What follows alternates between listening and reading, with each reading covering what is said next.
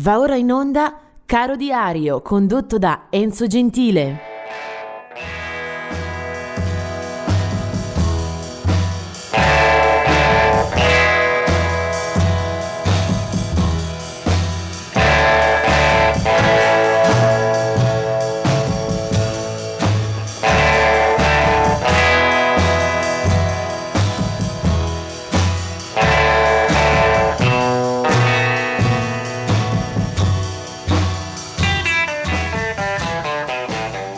quattordici aprile.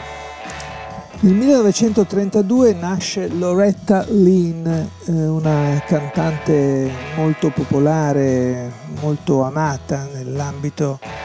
del country a stelle e strisce, cioè un'artista a cui dedicano anche film, La ragazza di Nashville. Nel millenovecentotrentatré invece nasce Buddy Knox, artista che ha comunque un grande successo negli Stati Uniti degli anni cinquanta sessanta, e del millenovecentoquarantanove è Sonia Cristina, una cantante ma anche attrice eh, molto nota sulla scena britannica,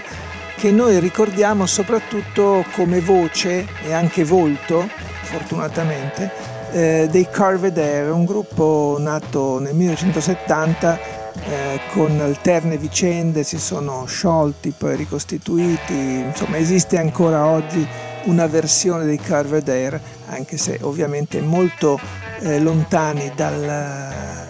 dalla loro gestazione, dal loro eh, primissimi album, dove mescolavano un po' di musica classica, un loro brano si chiamava addirittura Vivaldi, e appunto un rock progressive dove la voce di Sonia era assolutamente Eh, decisiva. Eh, Curved Air, che peraltro avevano ripreso il loro nome da un eh, celebre album eh, dell'artista eh, elettronica minimalista eh, come Terry Riley, Rainbow in a Curved Air, un capolavoro degli anni sessanta.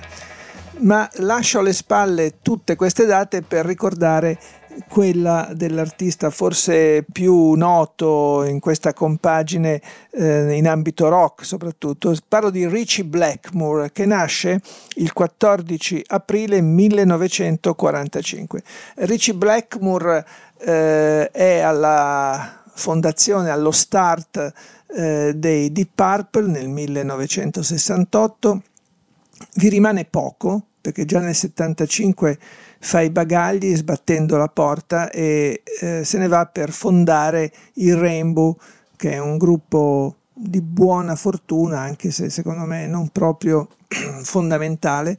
eh, che però almeno disegna a sua immagine e somiglianza, un chitarrista eh, rock eh, molto pungente, molto classico nell'ambito del rock duro, che sicuramente eh, si ricorderà eh, nella storia per eh, le sue performance eh, nei Deep Purple, in particolare per un riff eh, clamoroso, quello di Smoke on the Water, che è uno dei topos assoluti della cultura rock. Eh, Ritchie Blackmore però eh, ha un carattere non facile, si scontra spesso e volentieri con gli altri membri del gruppo, su tutti Ian Gillan, e infatti questa è anche una delle ragioni per cui eh, scema eh, la vena creativa negli anni successivi e a un certo punto eh, ne ha piene le scatole e se ne va. Però forse neanche i Rainbow gli sono del tutto eh, perfettamente su misura, Eh, perché a un certo punto stacca anche con il rock per avvicinarsi a un progetto che dura tuttora da circa venticinque anni, quello con Blackmore's Night, eh, un progetto che porta avanti insieme alla moglie Candice Knight, ed è un progetto a base di musica medievale, di musica folk, Eh, musica che rievoca gli elfi, la tradizione, un disco dopo l'altro. Ritchie Blackmore eh, si afferma sicuramente eh, in un certo ambito, ma eh, quando si evoca il suo nome,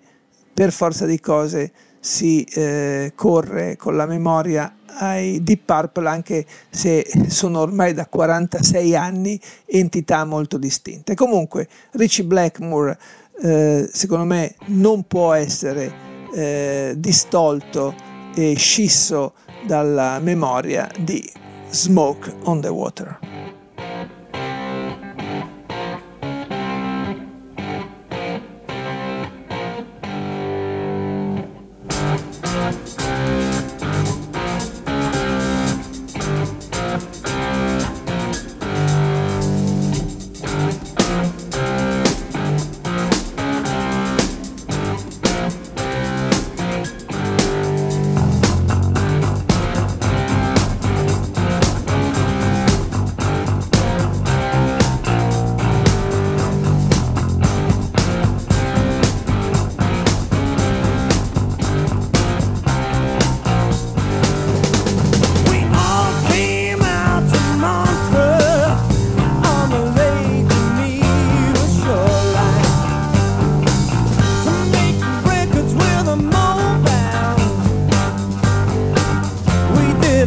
Much time.